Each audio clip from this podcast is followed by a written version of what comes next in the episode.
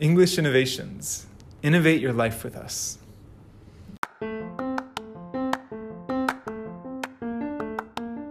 こんにちは。 English Innovations のジョーです。我々 English Innovations は、TOEIC、TOEFL、IELTS の対策専門塾です。このポッドキャストは、 English Innovations で英語のスコアを達成して留学した生徒さんの English で自分の人生にイノベーションを起こしたストーリーを配信しています。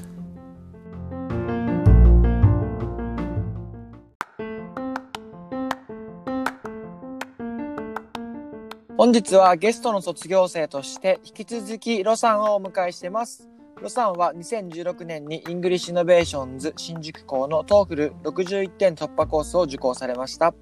目標の TOEFL スコア65点を上回り、68点を獲得し、アメリカ・マサチューセッツ州の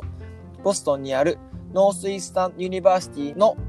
International Affairs の修士課程に留学されています。前回の回で、 English Innovations で英語の勉強に励んでいた当時のことについてはお話を聞かせていただいたので、この回ではロさんの留学についてお話を聞かせていただけたらと思います。どうぞよろしくお願いします。えっ、と、ロさんは大学を卒業されて、大学院にはい留学されてますよね。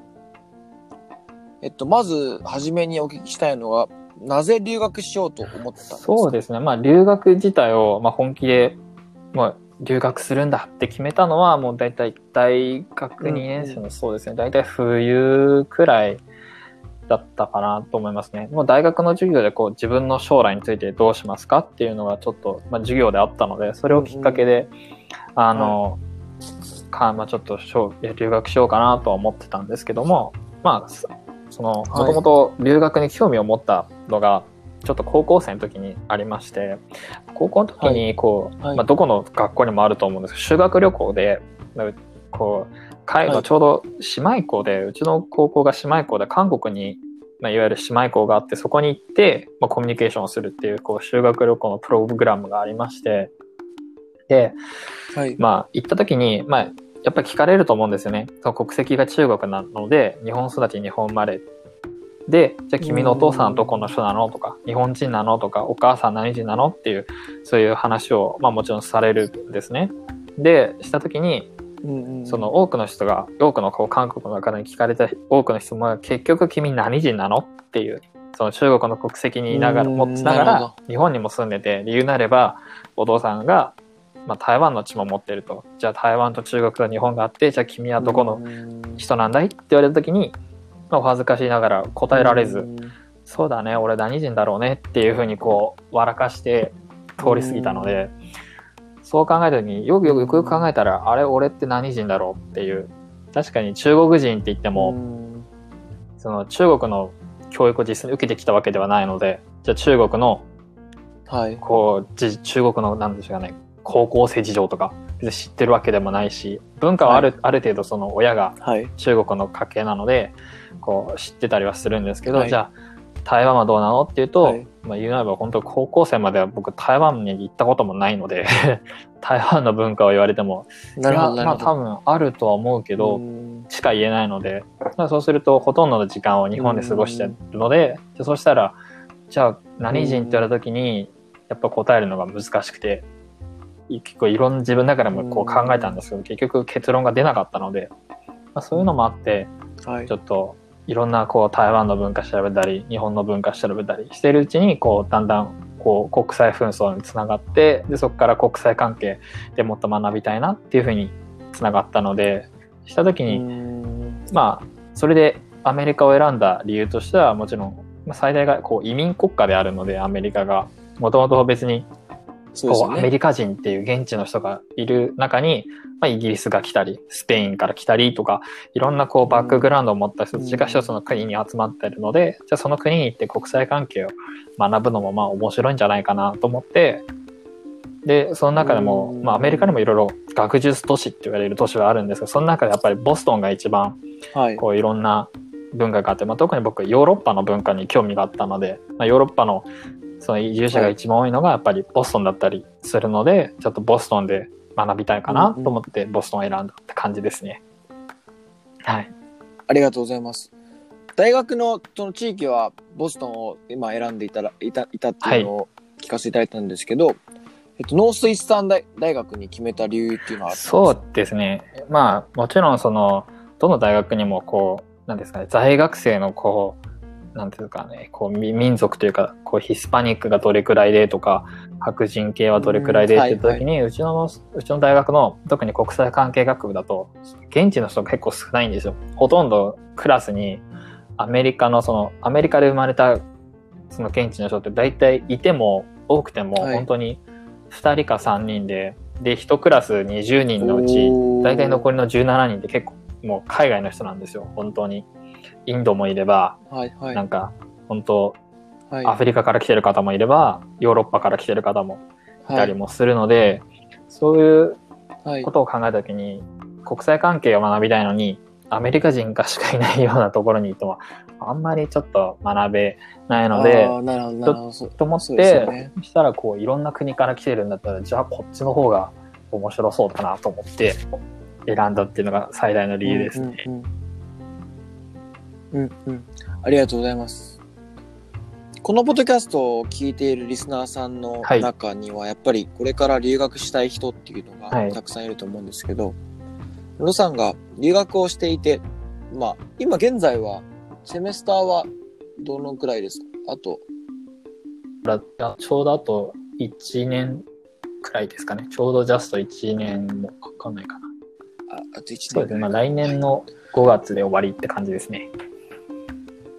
あそっか。じゃあ、ちょうどあと2つのセメスターですかね。そうです夏取らなかった。うんうんうん。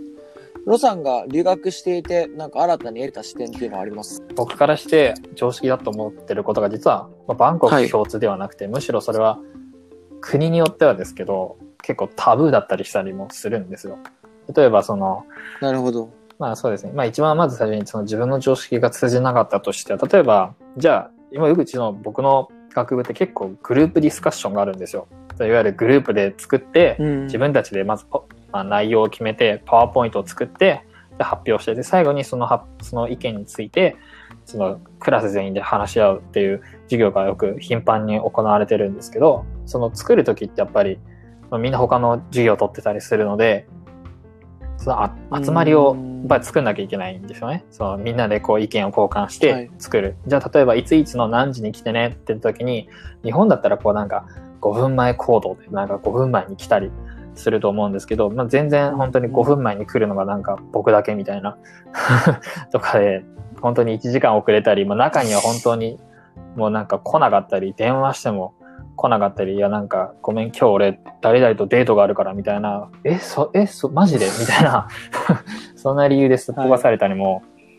するので、なんかはい。たまになんかメールで送ってるんですよ。例えばこういうふうに、あの、何時にやるから来てねって言われても、俺見てないとか言われちゃったりしたら、もうなんか、え、ま、嘘だろうとか、話にならなくて。話にならないですでもそれでもやっぱりやらなきゃいけないので、こう、捕まえて、あの、今からやるからっていうし、だったり、それの、日本だったらもうありえないじゃないですか。その連絡した当日にドタキャンをするとか。なかなかまあ、なかなかなない。と思うんですね。そうしかもそれが自分の成績に関わるので、なのに、まあ、人たちは本当にすごく気楽な感じでやってるので、ちょっとそれが、へっていう一番最初の、まあ、カルチャーショックではないですけど、うんまあ、それが一番びっくりしたこともうんあって、とか、その、日本だったら、例えばその、挨拶するときにも握手したりするじゃないですか。アメリカでも握手したりするんですね。でも例えば、まあ、これは全部、全部の地域ではないんですけど、例えばあるところ、そうですね、アフリカの国の方だったかな。アフリカのその友人に握手しようと手を出したんですよ。でも、そのアフリカにとって、はい。初対面で挨拶す、その握手をするっていうのは、まあ、彼らの宗教的にあまり良くないらしくて、まあ、いわゆるこう、結構ですかね人を軽蔑する感じで、こう、するのが握手みたいなあ考ーえをも、なんか、そういう宗教みたいな考え方の方もいて、なので、まあはい。でそれで握手したりすると、何お前俺のことバカにしてるのとか、えなんでそうなるのっていうこともあったりするんですよ。なので、それに普通にこう来やすく友達になりたいって感覚でこう手を出したりすると、何お前、俺、俺になんか友達になってほしいのみたいななんか、いや、お前それはな、みたいな、こう、んいろいろなんか、実はそれは結構タブーなんだよとかなったりするんですよ。まあ別に全員が全員ってわけじゃないんですけど、結構本当に稀にそういう方に会ってあったりもするので、なので自分が、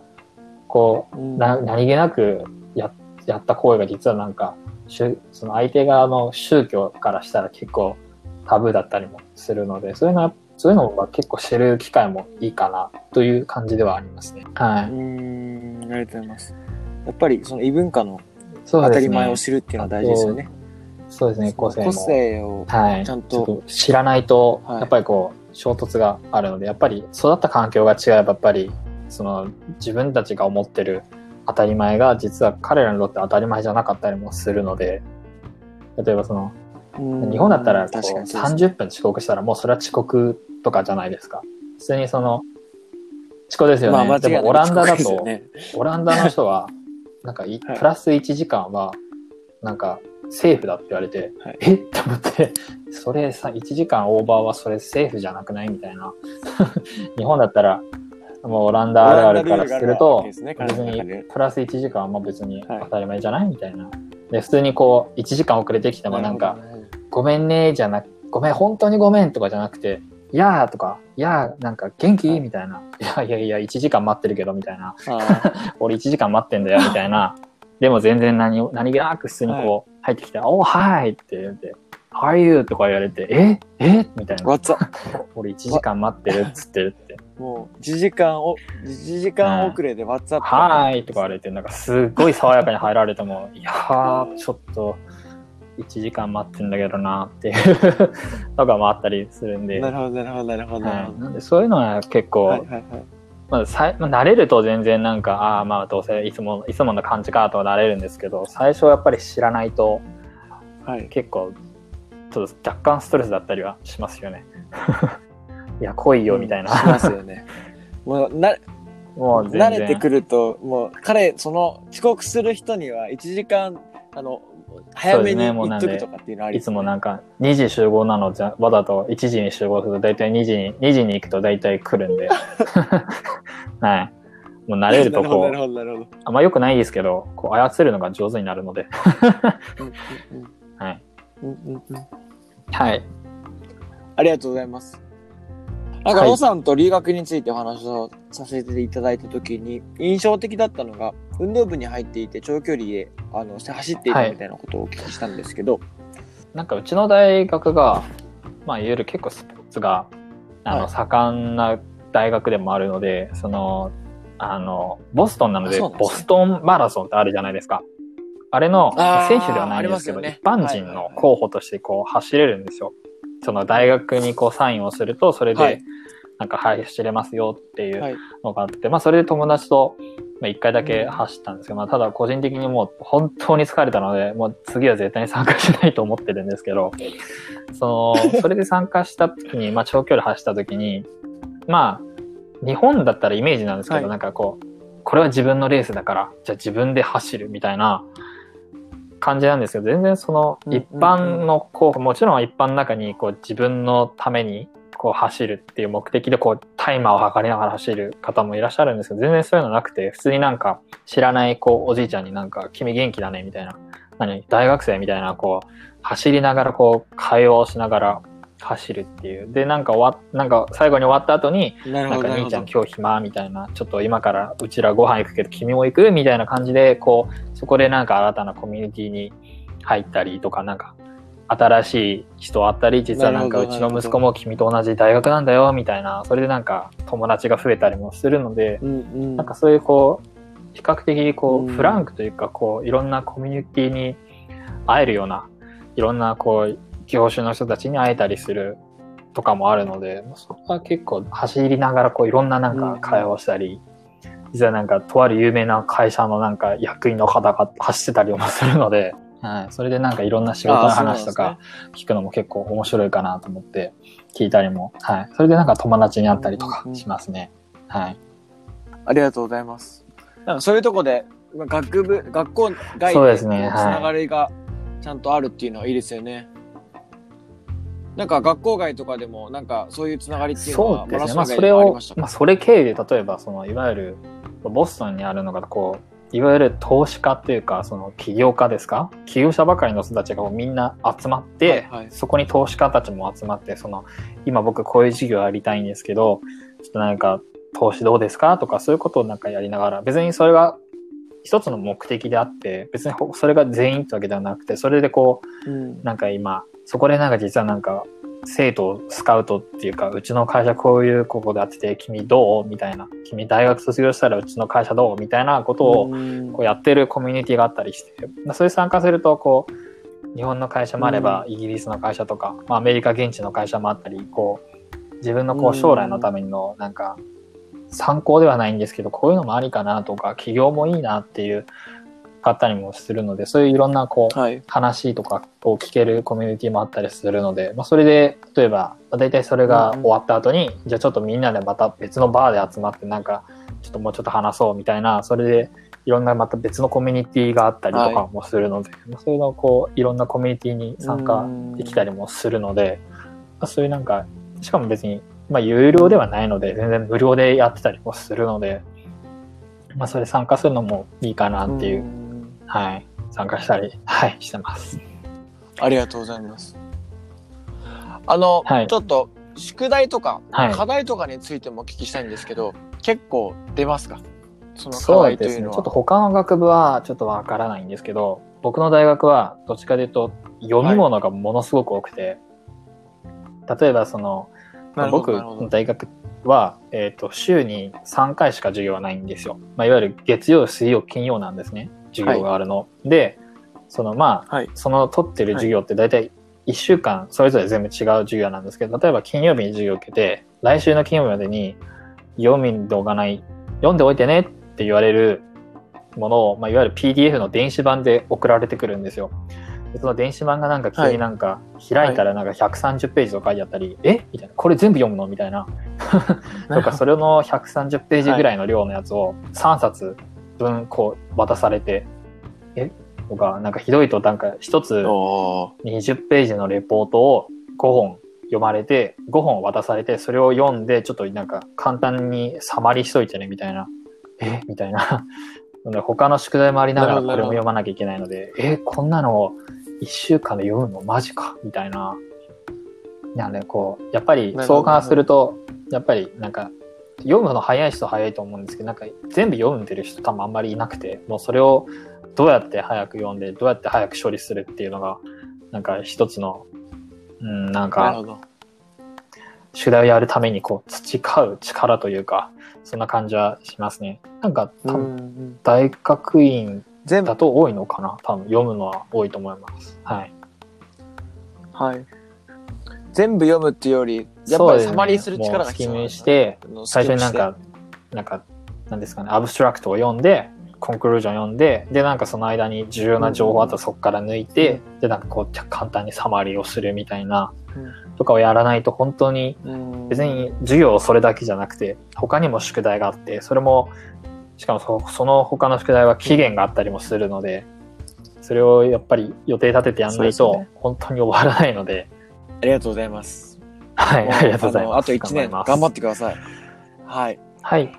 あの最後に、これからのロロさんの、えー、と目標を聞かせていただけたらなと思そうですすうんでけど。ね。今、まあ考えているのは、まあ、今国際関係学んで、こういろんなコミュニティに参加して、経済のこととか、経営とか、こう、いろんなアメリカの事情とか、そういうのをい,、はいろいろ、まあ知識として学ぶ機会をいただいてるんですけど、それをできればこう、はい。活かすような職、はい。例えばそれを、まあわからないんですけど、はい。例えば国際連合で働くとか、それでなんか自分の持ってる国際紛争の知識を使って、国際紛争をまあ少な、まあなくすような努力を、こう、例えば力をしたりもできるし、うん。その国際関係の知識を使って、まあいわゆる文化と文化の戦いなので、それを理解した上で、じゃあマネジメントとして、コンサルティングとしては、例えば違う国の会社をコンサルティングするには、その国の文化をやっぱ知った上で、ね、コンサルティングするのとしないと、やっぱりちょっと、その対立というか、とかも減ると思うので、まあそういうの、それを使って、まうん。あ、そうですね、自分のやりたい職を探すのもいいかなと思って、まあ別にそれが全てではないですけど、うん。まあそれじゃなくても、こう MBA とか、うん。ちょっと PhD を申請して、もっとこう知識をつけたかったら、そっちに行ってもいいかなっっていう感じなので、まだ決めてはないんですけど、もう模索中なんですけど、そうですね、まあどっちかに、まあちょっと選択しようかなっていう考えてる感じですね。はい。うん。はい。ありがとうございます。